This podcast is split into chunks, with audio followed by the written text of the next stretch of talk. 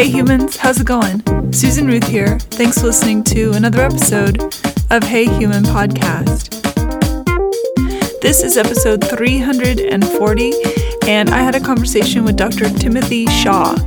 Dr. Shaw is a philosopher who studies moral injury and religion. He's the director of the Australian think tank Great Philosophical Problems. Their mission is to, quote, provide unifying definition for the construct of moral injury to address suicide in veteran and wider civilian populations. Unquote. We discussed the philosophical and real world ramifications of soldiers' actions in war. Uh, we talked about life and death in general and the philosophical natures behind those two things. It goes in all sorts of directions. This is my favorite kind of conversation, and I'm looking forward to you hearing it. Check out Hey Human Podcast for links and to learn more about my guests and the show. Check out susanruth.com to learn more about me and my other artistic endeavors. Please follow Susan Ruthism and Hey Human Podcast on social media. Find my albums on Apple Music or wherever you get your music. They're under Susan Ruth, and my most recent record is called All I Ever Wanted Was Everything. Also, check out my relationships and sex show. It's called Are We There Yet? And I do it with my friend Mara Edelman, who's a sexologist and healthcare practitioner.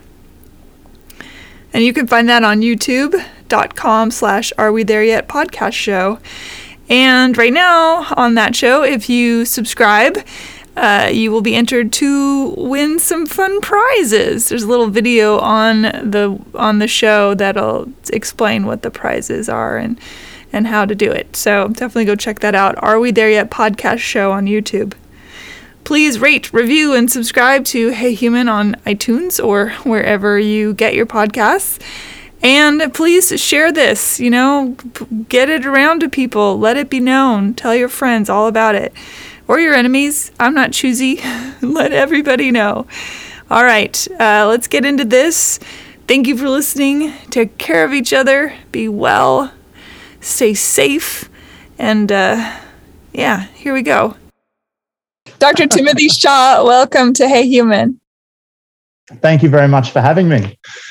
I looked up some of the stuff that you were involved in because I don't like to have these conversations where I come in saying, I know more than you, or I know as much as you, or I know everything you're about to say. That makes me crazy on when I listen to other podcasts. I want to learn along with the people listening as well.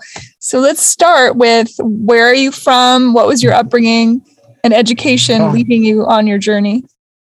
Oh yeah, I'm I I was born in well I'm Australian by well Australian born, and uh, I started my education um, uh, looking at science. I did a Bachelor of Science um, after, after finishing school because I was interested in, um, I, oh, in the scientific language that describes the world. And after that, I realized there was no money in science. So I did a, a Master's of Commerce. And when I was about to finish Masters of Commerce, the GFC happened. So I said, right, back to university, and I would I wanted to do a PhD um, in moral injury, um, which at the time I was interested in, but I didn't have the prerequisites. So I did a, a master's in looking at how the just war tradition shapes our psychologies in relation to um, moral injury, or how it has done from when soldiers or Christian soldiers first decided to go to war or what wars they were to fight in, even, um, and how they were to justify the killing of enemy, enemy combatants.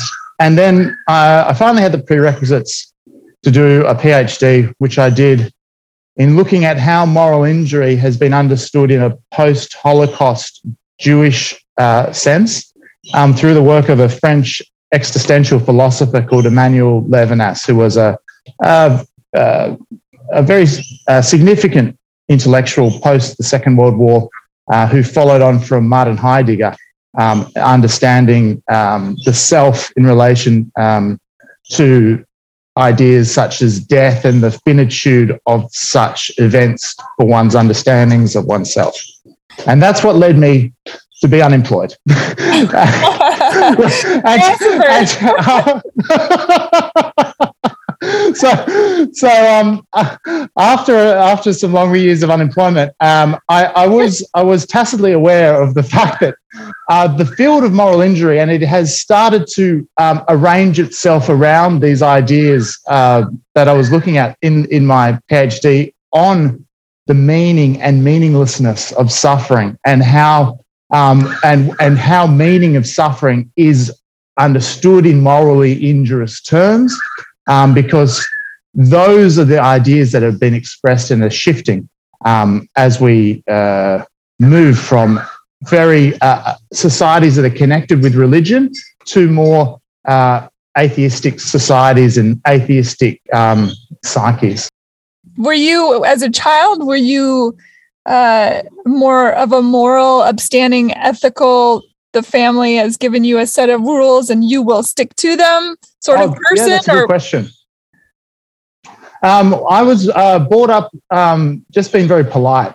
And I think that if you're a polite person, you have to have a very strong ethical backbone to maintain that politeness in the face of outstanding odds.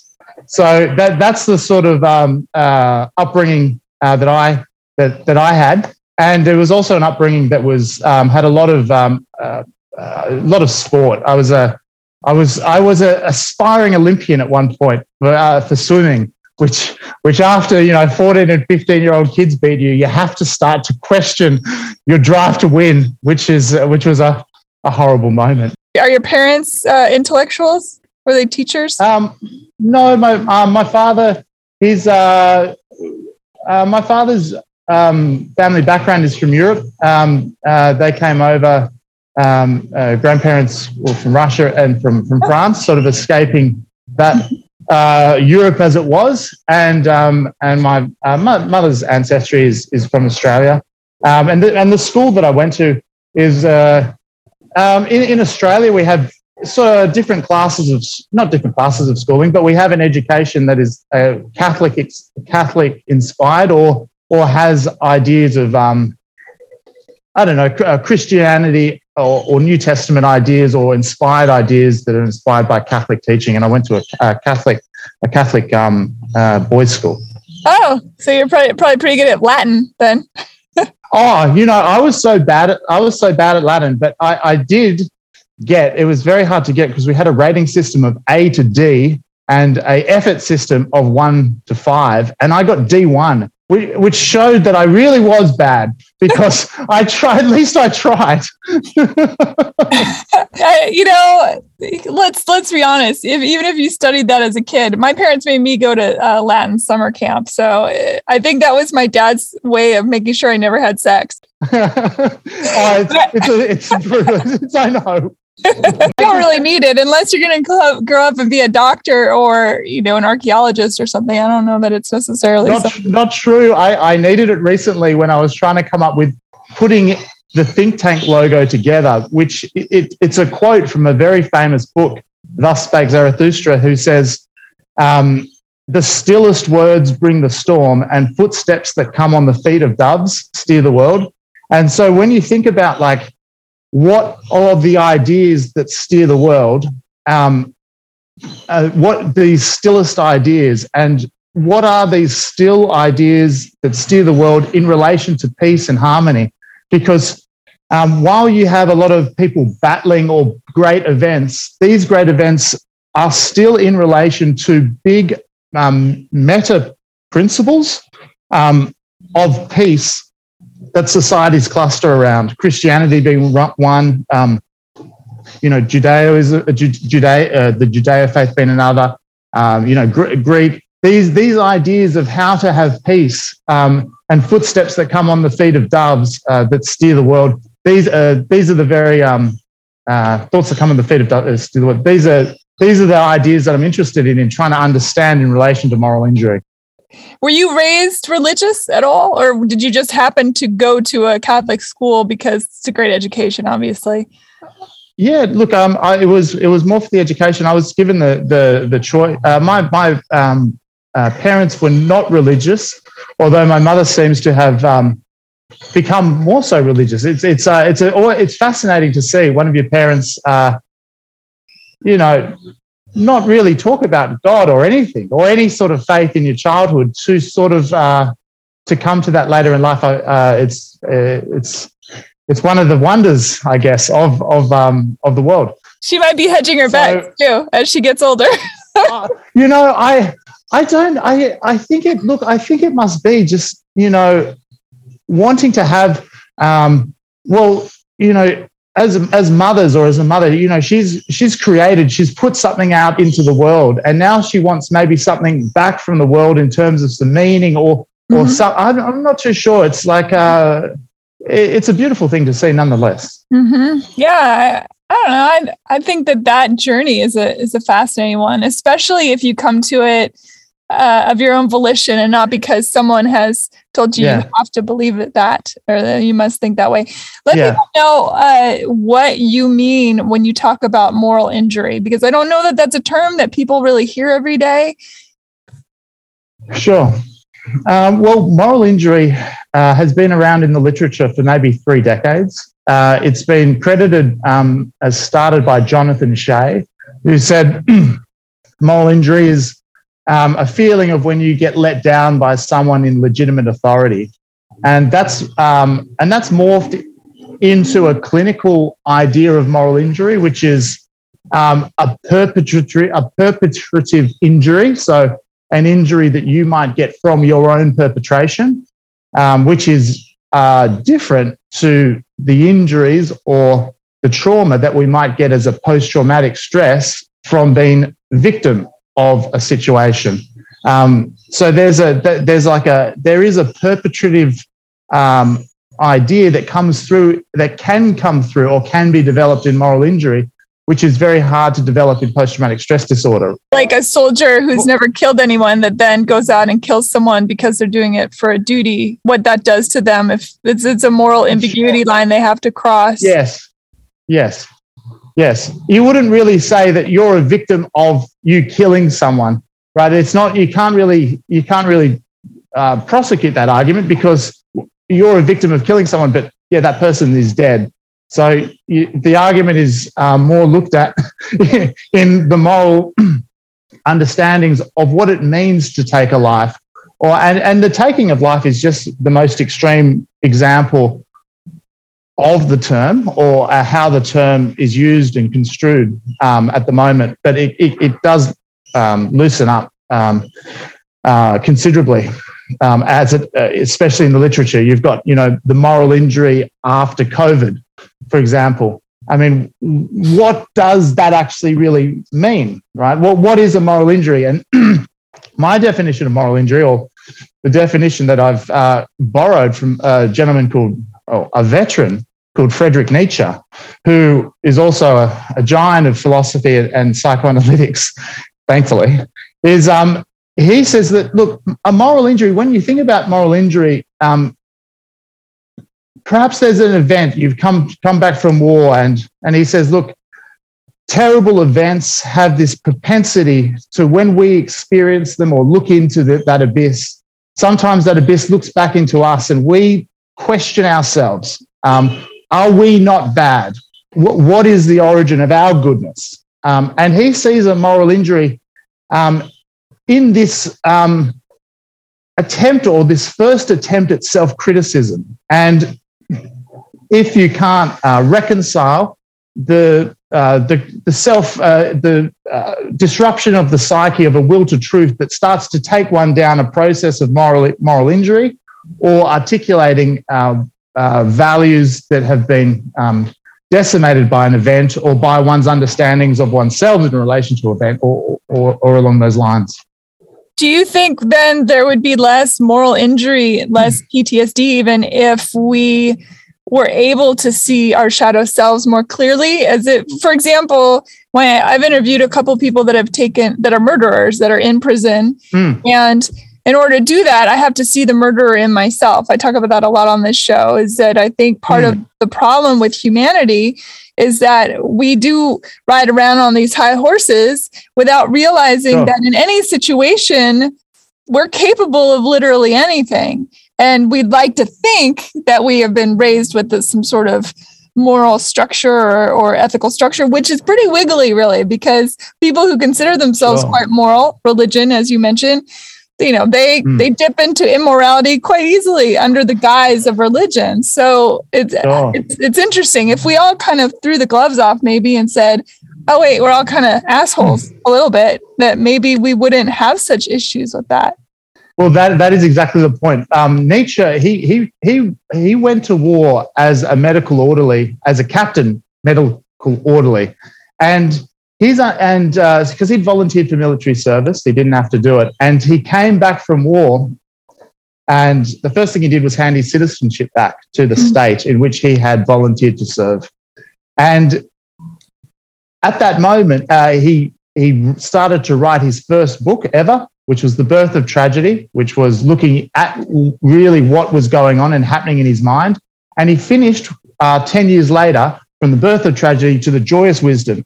And his take home message in The Joyous Wisdom, or what he says, I've been silent about many things, but I refuse to be silent about my morality, which says to me, You may wish to help people, but only those people whose suffering you understand entirely, and only, um, and only in the way in which you help yourself and, and, and only your friends because you know and you think that you are a good person but if you pare back you, are you a good you're a good person because you have to believe you're a good person because you're helping people that are around you. But are you helping other people in need? And if you know that there are other people in need how do you know that your help is even being you know um, is manifesting in, in a way in which delivers the most outcomes to the most people in need. And he goes on that journey as, as, a, as someone that is there to heal people and that came back from war um, because uh, the, the battle that he fought was he was a healer and it was a siege.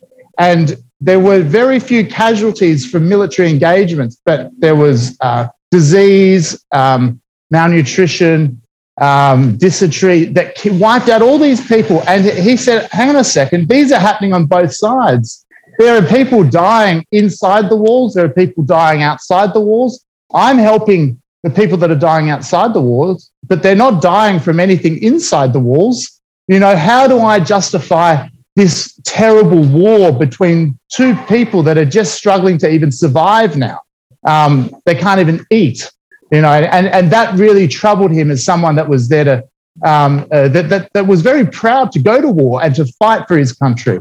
And, th- and some of these ideas um, are articulated in um, contemporary military um, cohorts where you come back and you think, you know, bright eyed, bushy tailed, going out there with firm beliefs and firm views. And what happens out there, that starts to change those firm beliefs and firm views. And that um, disruption to the psyche of a will to truth and that change manifests itself in a problem in us, which is that moral injury or, or, or that, that the process of, of, of becoming morally injured.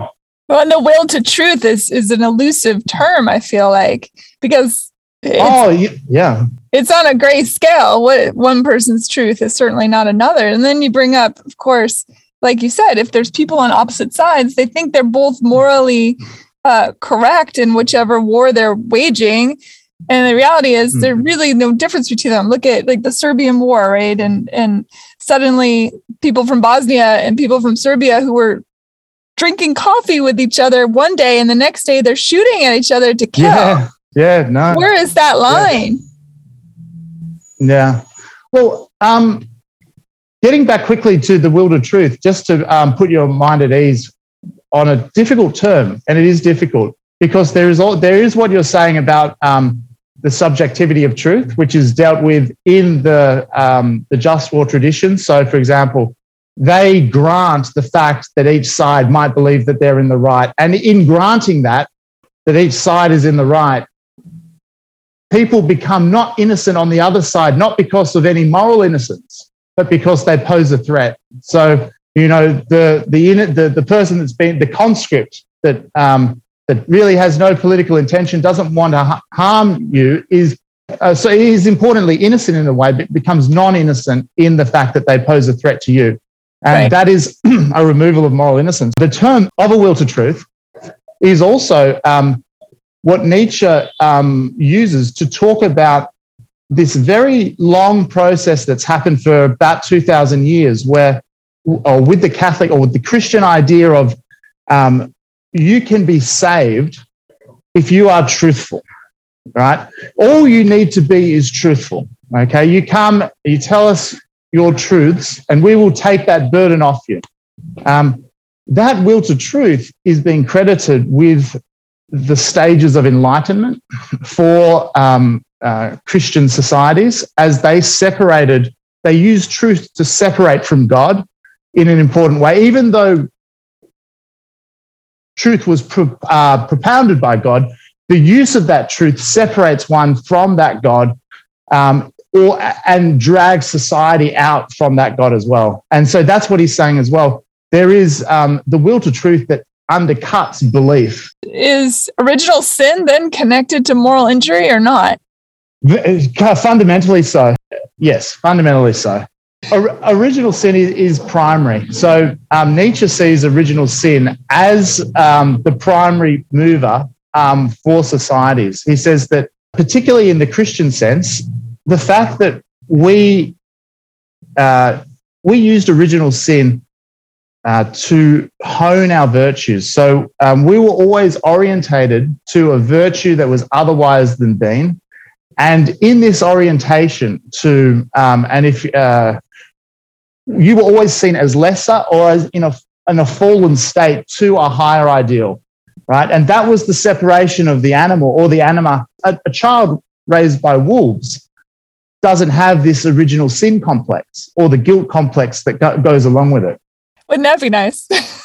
Wouldn't that be? Oh, exactly right. You know, I, yeah, no, and uh, and and that and, and that idea is um, is looked at in this work, Thus Spake Zarathustra, where um, uh, Nietzsche says, "Well, for the self that suffers from itself," he goes, "That's terrible. You you know, you're the only way to to um, to break through." His idea to deal with moral injury was um, when when you've got um, a uh, a virtue, right? what is the origin of that virtue? Okay, so you you might have a, a virtue um, uh, of sacrifice, right? But have you been told that s- to sacrifice something is good for you to do? Um, and if you sacrifice, you'll be a good person?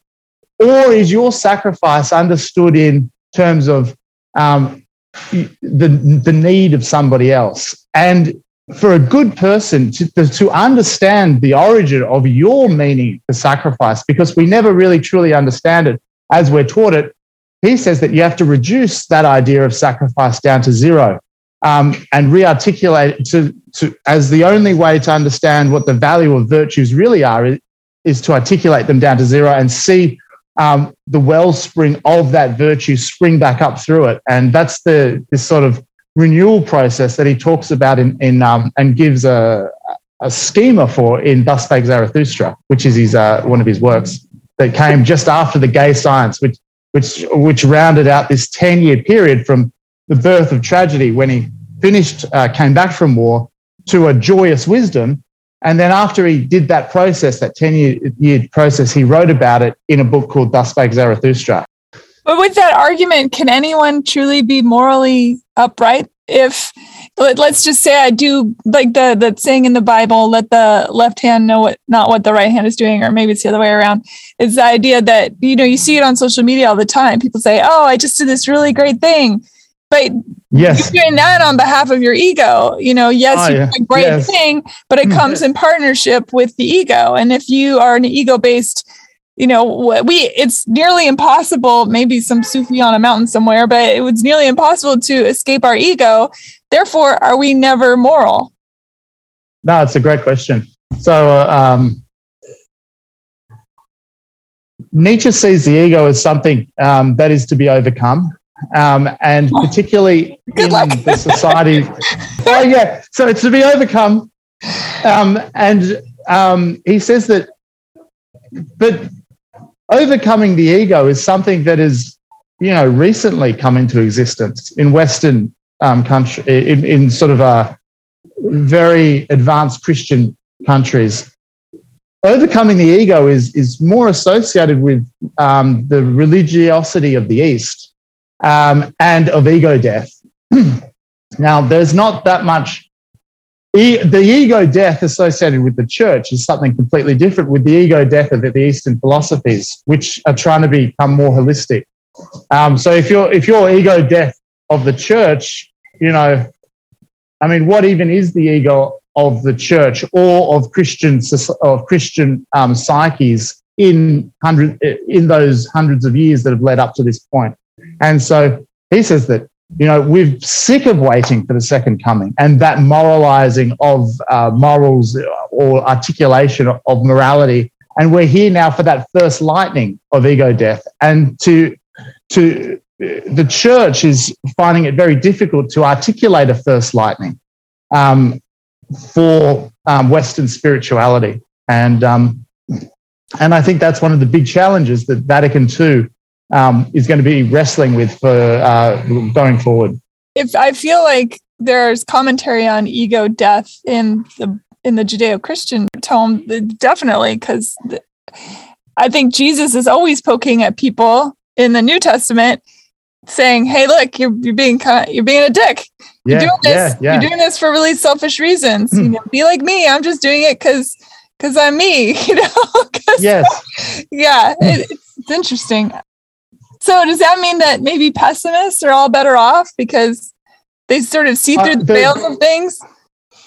Well, the ego death that um, Jesus is talking about is a very activated ego death, right? It's like, you know, his ego death was um, inspired a will to truth and power. See, there's a lot of ego death in um, in our society, which is, you know, um, you know, a jade Buddha, so to speak, where you know nothing sort of uh, affects you, and you know, if and while you might have reached some sort of inner peace, is that the end point for a Christian who is there or their psychologies are honed to um, to seek out injustice, or so we believe our psychologies are there to do. And then what happens with kids who are, in theory, free from ego, but in a lot of religions, well, a lot of I should say Christian-based religions, uh, that if a child dies before they're baptized, for example, they are condemned to a not very fun experience until they oh no. you know yeah. so how does that figure in? If, if, oh look i think i think those are the those are the ideas that just aren't um people just don't agree with them. People do not agree with those ideas anymore. And good on people for not agreeing with those ideas. You know it's like um it's almost to say that you know there is a capital see the church is moving away from this idea of capital punishment right so you could say that you know the um, capital punishment comes from the moral authority of of a um, of a legitimate higher authority to put people to death, right now, or to condemn people. Um, the problem is, is that for that for there to be redemption in any condemnation, one must um, agree, uh, acknowledge um, the punishment. So, if you want absolution for anything. You have to acknowledge one's guilt. And I think that children, importantly, can't acknowledge that guilt. And therefore, it's very difficult to demand, like, uh, you know, that such a thing occur. My roommate, she was um, uh, sort of the fire and brimstone Baptist, and this was in college. And I remember her telling me that it was very sad that babies weren't going to get to go to heaven because they weren't baptized. And I just thought that's the craziest thing I've ever heard. yeah, yeah, no, that's the, like the, one of the most innocent, I innocent. Um, yeah, that's uh, the the ideas of um, innocence um, construed uh, through societies are also very important for moral injury. So in the in the gay science, where um, where Nietzsche has has come through this journey, and he says, um, we without God or without these institutions or these beliefs in God, what um, uh, what festivals of atonement and what sacred games will we have to invent for ourselves in order to, you know, um, uh, um, live in an unencumbered state? Do we, must we not become gods ourselves in order to um, to shake off this very heavy? Um, uh, well, he calls it um, uh, this very heavy past of Christianity and, and moral moral thinking. Um, he, he, he saw this idea or this, um, uh, this, this reckoning that was to come for the Christian psychology as a madness that, um, uh, while, that historians don't write about, but at some time, at some time in the future, physicians would. And um, the, the, the corpus of work on moral injury is the writing of this uh, event that um, has been brought about by the, this, these ideas of uh, what's been termed the death of God and, and what that means um, uh, for, for, one's uh, psychic states of grace. Right. One of his most famous commentaries, right, about God. Yeah, yeah. Aphorism 125 on the gay science. So that's that one of his most famous uh, works was uh, the end point of his journey of moral injury from um, uh, the, the birth of tragedy to the gay science. And that is one of the center points of the gay science, that understanding or, you know, um, that cry, because it's, it's not a, it's not a joyful, um, you know, God's dead. Yes, that's part of it. It's a, it's like a lamentation of how do we make this right? Uh, you know, we've killed him. All the blood. How do we, how do we clean ourselves from this murder of God? I mean, how, how do we make us, us who are unclean now clean? um, once we understand the implications of, of, of such an act um, that, we, that we've caused. I, I mean, I have an answer for him that I always thought that if we hmm. finally realize that God is inside of us, that we are gods, that each, we are all part of a, a grand scheme of connected godness, that that might relieve yeah. some of the pressure. Maybe. no, definitely. He, he went mad, right? He ended up dying kind of early and going insane. There was, oh, I, it's called divine mania. So what he did, he he um he was uh, in a in a marketplace and um, he broke down on seeing the whipping of a horse. Um, and he never horse or horse like horse or, or horse like hey baby. uh, it was uh, it was the former. But knowing him, it might have been the latter. Um, he, um, uh, but but um, and you know the whipping of these horses. Uh, so he um, for Nietzsche, as, as someone that was always looking to heal people, um, that was, you know, that's what sent him on his journey of even, that was his pre philosophy, pre philosopher, veteran days, uh, or active service days, trying to heal people. The siege that he was at, it was famous for the destruction and death of horses, which um, uh, that when they reached the city gates, all the um, shrubbery had been eaten off. The, the horses that were alive and hadn't been eaten, because so I think they were being eaten at a rate of 2,000 a day, skeletons everywhere. The ones that were there were standing, you know, um, on, on, all, four, all fours together, toppling over. And those events, right, uh, and the inhumanity of um, such, uh, such predicaments or hu- humans, humans being inhumane is something um, that he found intolerable um, and uh, and always had. it seems like such a circular argument because I think left to their own devices, I would I would like to believe in the good of humanity. I would, but I also believe that people defer to tribalism. Uh, humanity maybe the way they see themselves as humane, but in reality, as you said earlier, if you're othering, there's no way to be humane, right? There is no humanity in othering. It just doesn't, those two things don't go hmm. together. There is one way it goes together. So he's said, um, uh, the existential philosopher Levinas, he says, hang on a second, if we um, try and use empathy to empathize, empathize with someone else, the very use of that empathy is an ontological violence upon someone else where we can just as easily excuse their suffering as respond to it. And he said the very othering of someone else, which draws one into um, uh, it, that othering is something that can be responded to underneath one having to even empathize with it. And that um, neatly fixed that trick. That neatly fixed that trick for him. So he, he it's, it is a fundamental problem in philosophy that uh, that you that you uh, pinpointed but that's the best thing about philosophy, right? Is that it, it creates arguments that have to to spiral on and on and on and on. I mean, oh yeah, that's the fun of it. You might have to buy your philosopher a cup of coffee, but you will not be without something to talk about. that's very true. I encourage that as well. so how do you use all of this in uh, in your work? Where where are you heading with it? How does it? How do you and help people understand themselves and maybe move past guilt or horrors of what they've mm. seen in war? Well, at the at the moment, where um, there's a few projects that we're um, that we're looking at. Uh,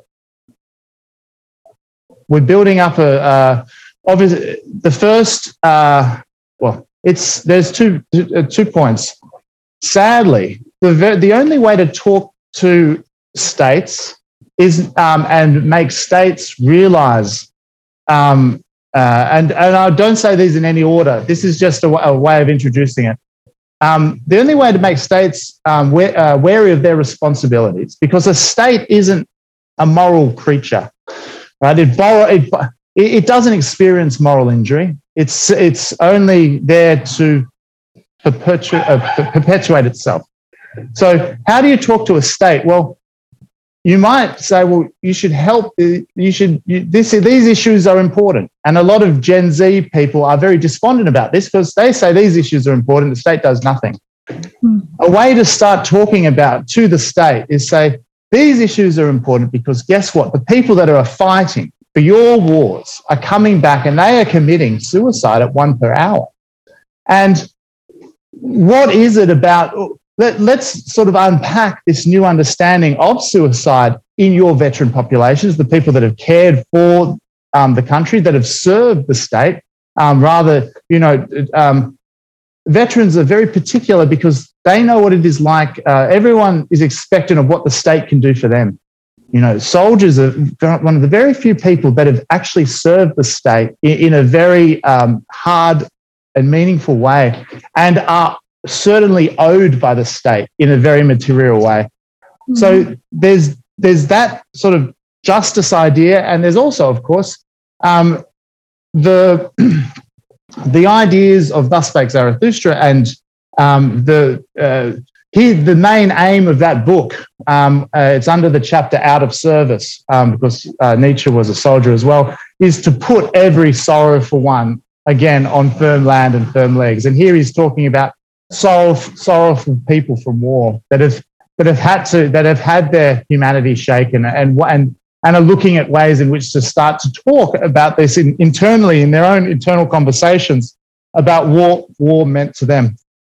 Um, and that's the those are the sort of messages and, and working through with people that have come back from war these ideas and these narratives that are expressed in, in the corpus of a philosopher who's in the hands of veterans is so much more powerful than in the hands of academics. He is a philosopher for the veteran community. He is a veteran. He didn't start writing his books until after he came back from war.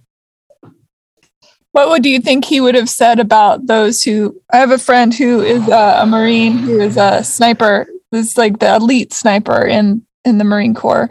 Who's he's probably killed, you know, God only knows how many people, uh, as was commanded by his job. Uh, mm. And he said to me mm. once, he said, you know, the Marines turned me into a serial killer, but they never uh, they never put me back. They never put me back together. They never took that out of me. And so now mm-hmm. he goes through his life.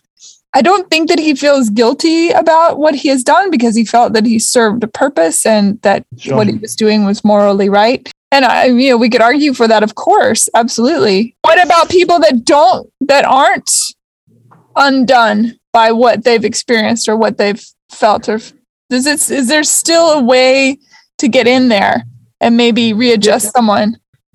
I, have I've had some chats um, with uh, p- uh, similar um, persons who've, who've even even having in your sight a child, not even if you pull the trigger, but even having even being put in a situation where you have to track your the sights of an assault rifle on a child, that calls into question what you're really doing. If, if you're the, if you're asymmetric warfare there's challenges that arise in every warfare. But if you're an elite trained special forces uh, person, it must take a toll. Or for some people, it does take a toll. They never thought that their training would have brought them to the point of tracking children um, uh, through through the sights of, of weapons. And um, and it's a hard question. I don't think there is Yeah. an answer at all, but No. it's something to think on, you know. And then, Yes. and then of course, there's the argument. Well, oh, well, those children are strapped with C9, or those children, you know, are, are Yes. walking bombs, and you think, okay, that's great, but did they make that choice? No. So, Mm. uh, who? It's it's a really it's complicated. And and this is what um, uh, Nietzsche he calls upon this population as a population that um, uh, because they have started to understand um, their obligations to other people in this way have got the uh, have really um, a lot to teach society because you know they have really done some hard um, mental work. He you know the heroes. Soldiers of the mind, so to speak, because they have been prompted to think about themselves in relation to these ideas, which, you know, everyone on the street, which they walk past and become ever increasingly alienated to, um, through this reason, do not talk or, or think about um, uh, in, in such ways.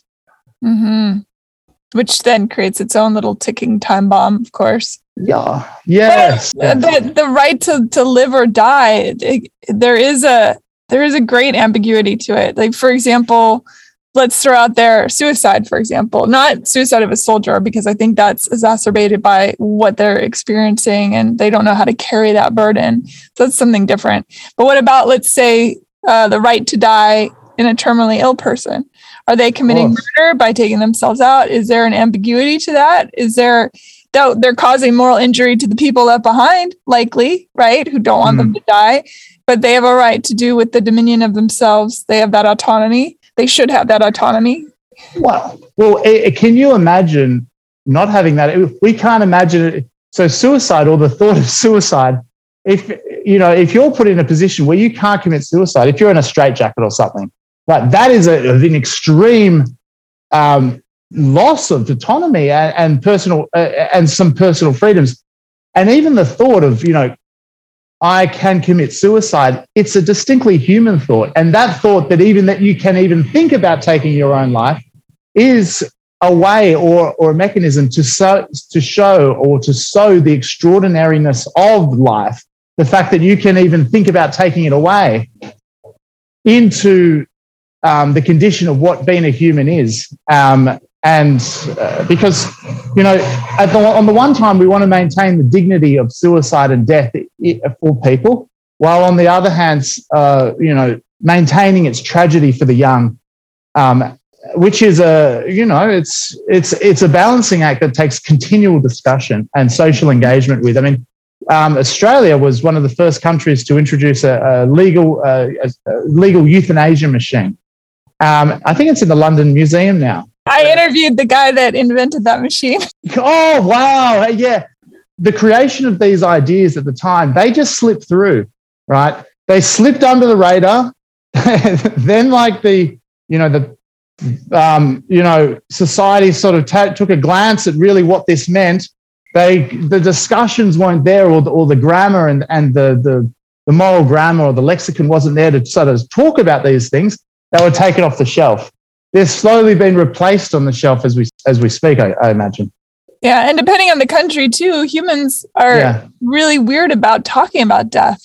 Really Yeah. weird about it. It's, it's for considering how often people do death defying things like smoking or jumping out of an airplane or whatever they do that puts themselves into or driving their car really fast or you know whatever it is it's it's like we're constantly flirting with the idea of not being here i think that's so interesting about humans Mm, well, that's um, uh, for Heidegger, one's own death, because no one else could experience your own death for you. Your own death drew you into authenticity. and then it was for Levinas that said, while no one's going to experience your own death for you, sure, but your death is the lack of experience as you.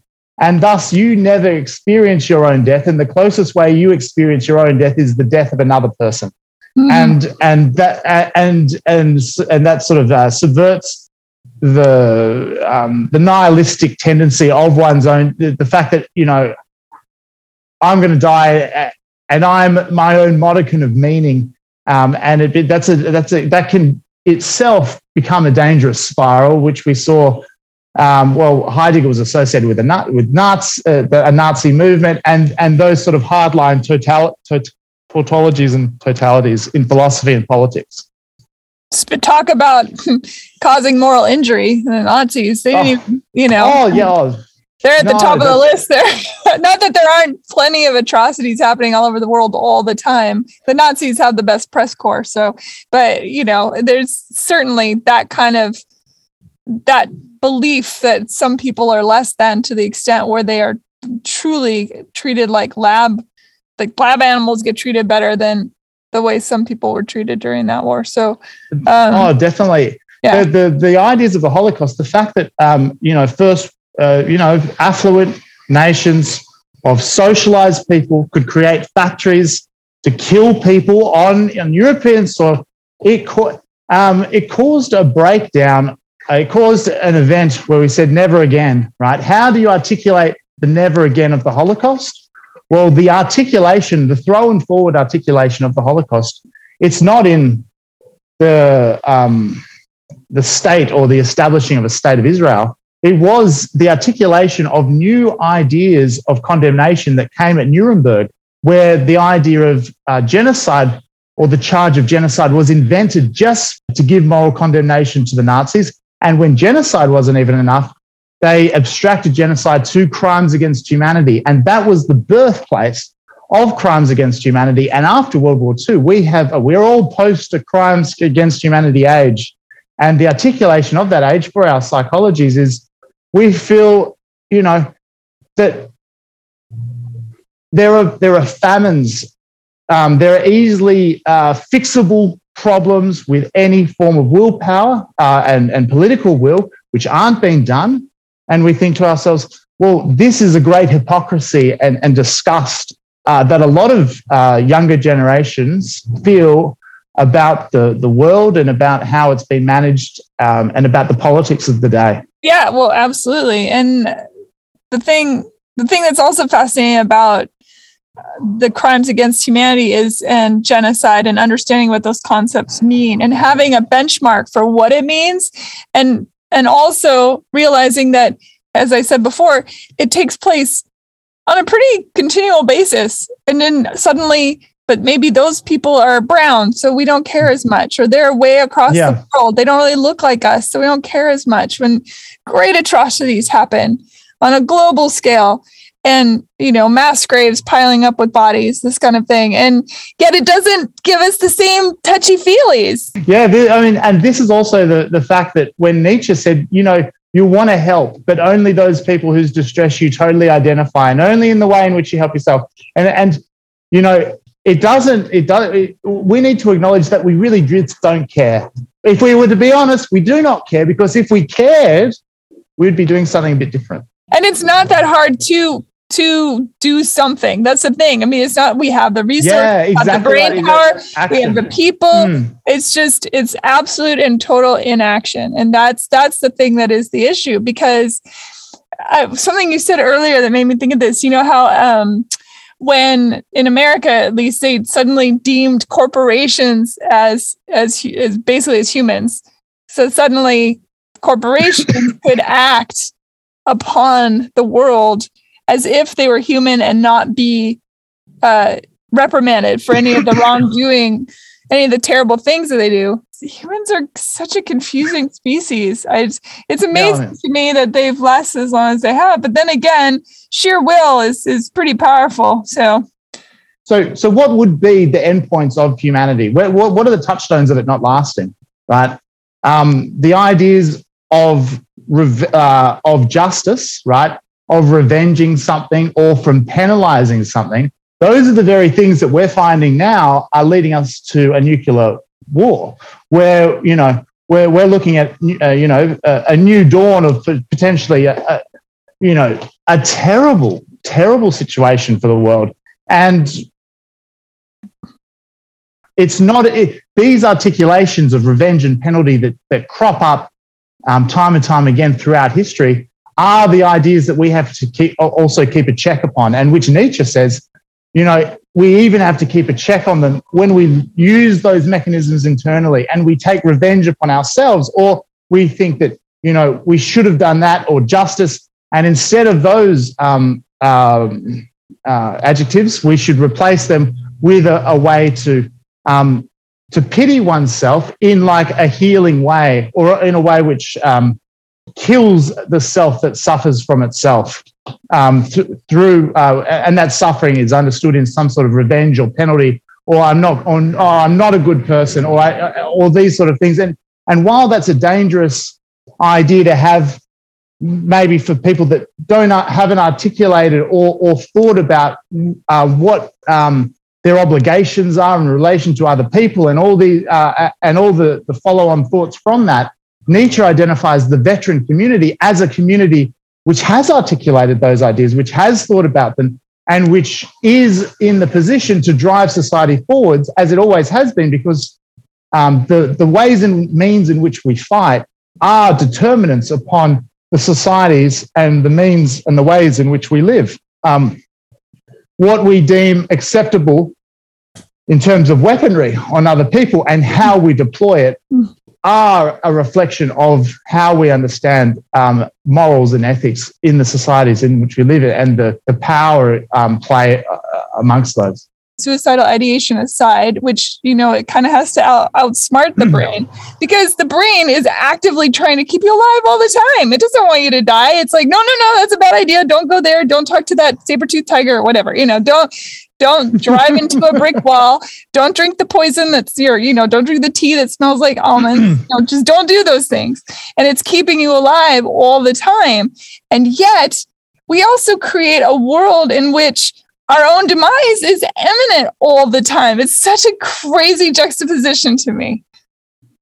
Yeah, that's my well, I think it, uh, yeah, no, no. It's, it, I think the juxtaposition as well. Um, between uh, is uh, looking at the meaning of like if you're alive, well then yes, we're not we're not we haven't died, and we're in societies now where, for example, fear might not be the primary or fear of being able to live is not like the primary orientating focus. We've moved to like you know what's the meaning to live, or like we need to find meaning to make life worthwhile, and sometimes when those sort of meaning structures start to fade that's when you get, as, as you were saying, that some some of that suicidal idea, uh, ideation, and um, and that's maybe when, even though deep down, yes, the the, the body wants to uh, live, uh, the the person um, wants to live, yes, um, but it's been tricked into thinking that it wants to die, or that it should die, or that you know there's nothing worth living for. When Nietzsche would be like, no, there is something to live for. There's always something to live for. There is intrinsic value in you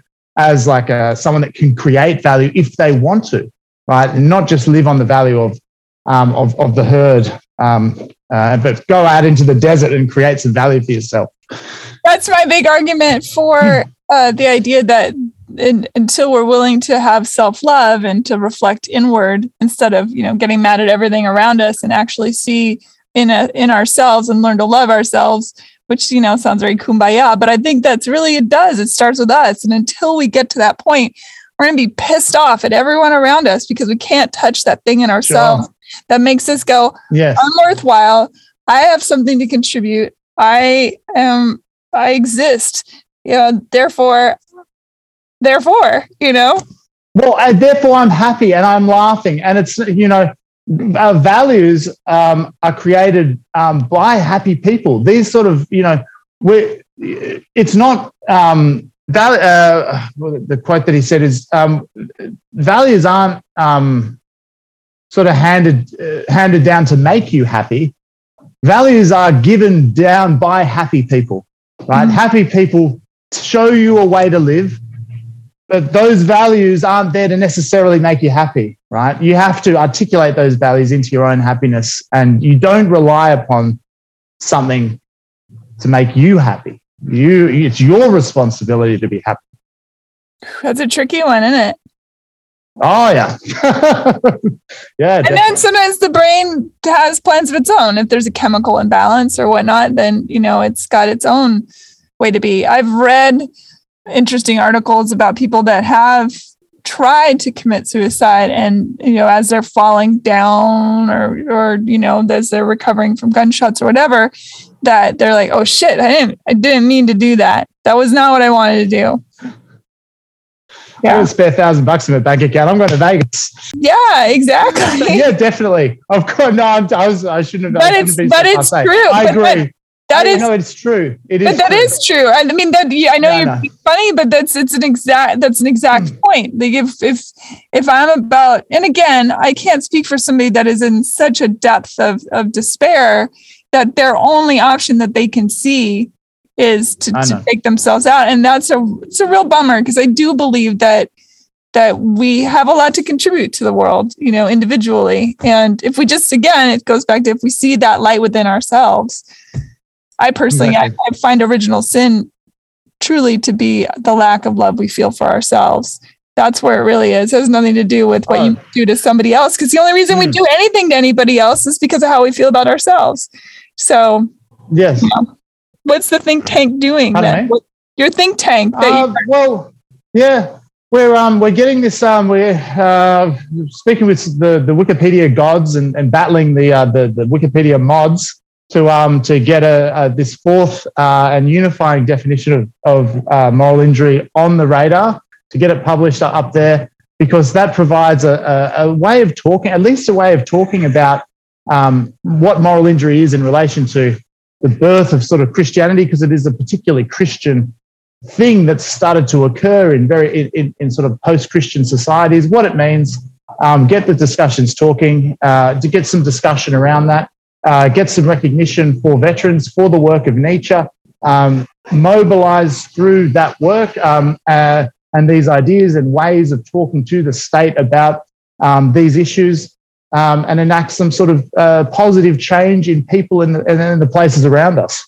How though? How do you do that? Like you have the idea, you get the idea more attention people start talking conversation is great but as we've both now said through this past hour conversation doesn't do anything if there's not action. So how do you plan to, to implement that? Like how do you get people on board to then take it to the next stage?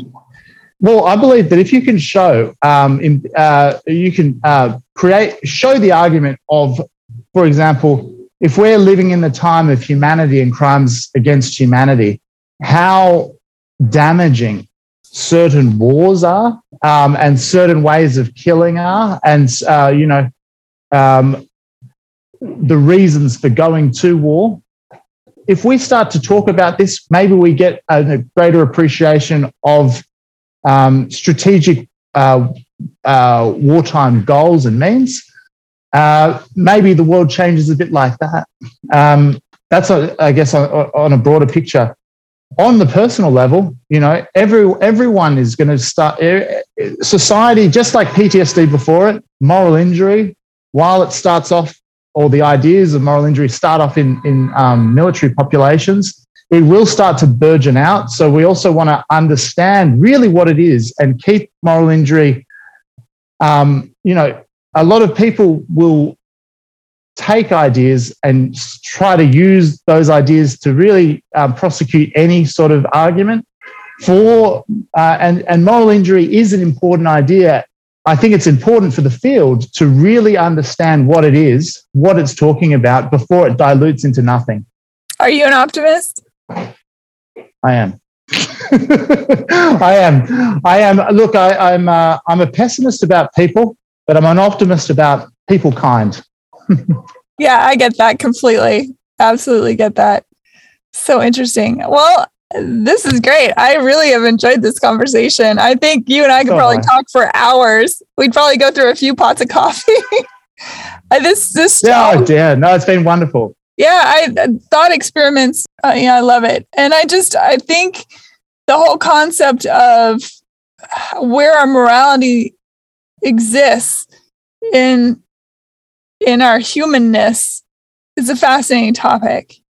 And well, uh, this is why I wear this shirt. Where is is is Superman moral? Right? Where, where's his morality? It, does he care about humanity? Is he in Africa digging wells? Superman kills a lot of innocent people in his uh, his quest to be righteous because there are a lot of innocent bystanders exactly. that, that die. Well, they're, they're the new mythologies, and how we under and and maybe the only way in which you could have an ethical Superman is a Superman that was laughing enjoying his life and fixing things as you know, you know, just just you know, you know, dancing along in the world, laughing and you know, stopping everything that, that he comes across. And that would be a you know a, a beautiful way to think about um, how in ourselves we should respond and how we should be Superman in ourselves. But if the universe is always writing itself, right, shadow and light, then it stands to reason that for every Superman, there's the anti-hero, right? There's the other, the the thing that Superman has to come against. Unless Superman's not trying to be super.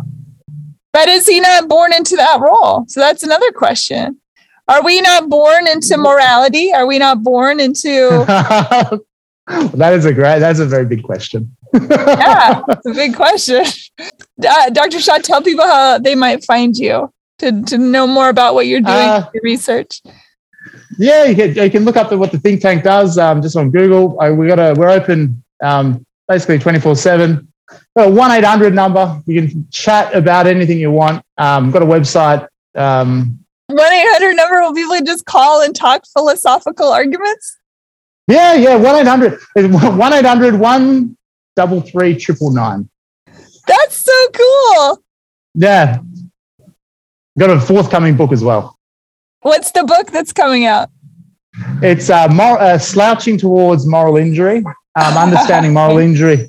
You, do you see the, the, the most pillaged bit of prose in the English canon is, is the, the poem by Yeats, The Second Coming. Right? What rough beast did hour come round at last, slouches towards Bethlehem to be born? That is the number one metaphor in the English language.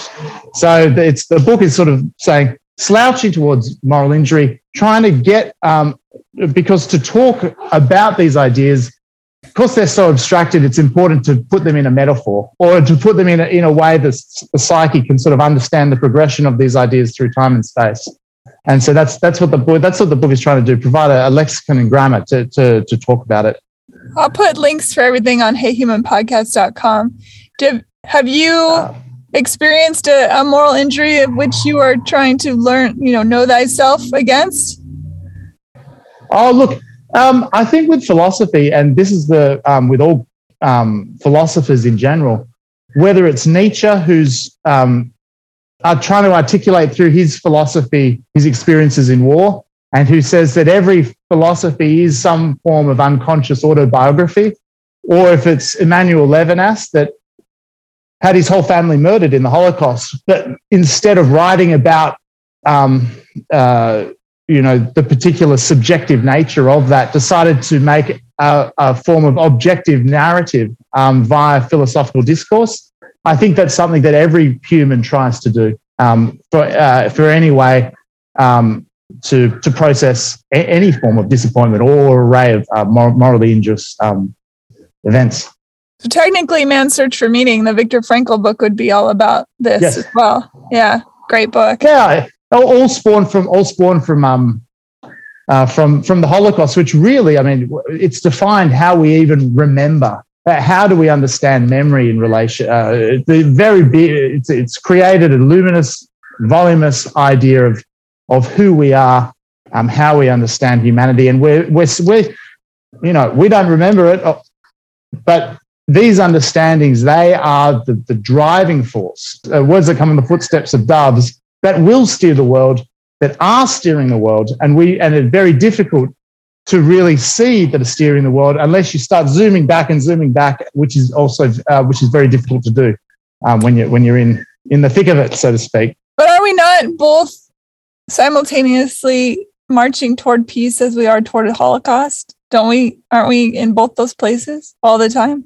Well, I think I think that um, imagine the fact that pre World War II, there were crimes against God, right? You could shut. Uh, if you saw God walking down the street um, and he said, you know, we should release a plague of, we should kill every third born in the, in the neighborhood across the way there because they're bad people, you might say, hang on a second, we'll charge God, we can charge God with crimes against humanity, right? But we can't charge humanity nowadays with crimes against God. And it's a new paradigm which is slowly starting to diffuse internationally through our psyches and through our societies.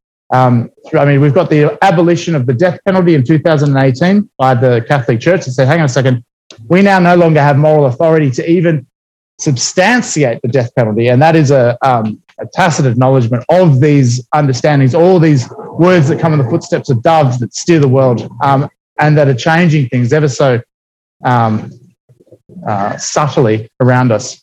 The idea that they're pro-life and pro-death penalty, and they, no one could ever see oh. how that doesn't work. You can't. yeah.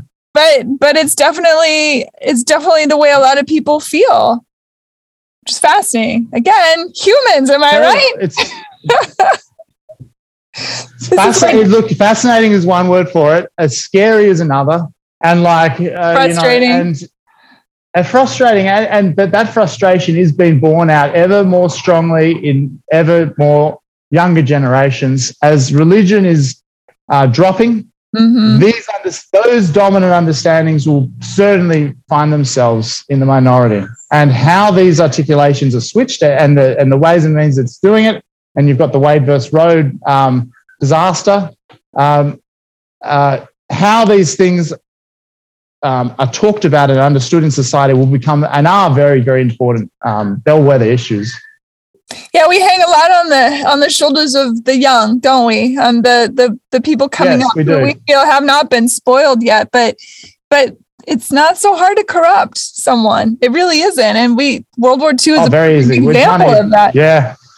Mm. and not just with money. I mean, with just uh, the power is an elixir, or popularity is an elixir, or you know fame which is mm. can be different than popularity you know a, a really good rousing speech by a guy with a cute mustache you know i mean it's it's wild how easy it is to manipulate someone to a darker path well the, that corruption um, of the young i think is also um, balanced out with whatever class you come from, from a first world Western country, whatever, wherever you are in that strata of people, if you're you're born into a first world Christian Western country, you have a tacit acknowledgement that you are that there are people in a lot worse positions than you, right? And we have to think how do we, eh, you know, and then those societies are structured around making us forget that or making us pretend that even though we know it's important to to acknowledge that, to really find solutions for that, we can give you another path and you can be happy doing that. It's a, it's a, it's a profound sadness about how uh, how society is structured. Well, until all of us are free, none of us are free. It's just the bottom yeah. line. And until the people like like ourselves who are born into many of the strata that are looked mm. favorably upon, that until all the people that are in that kind of power can turn around and lift up the people that are the underdogs and see them as themselves to look into the eyes of another person halfway around the world who, you know, is thinks differently, mm. prays differently, whatever it is, uh, to look at them and say, "You're me and I'm you, and let's go. Let's get let's get you some. Let's get you better off." That's the thing.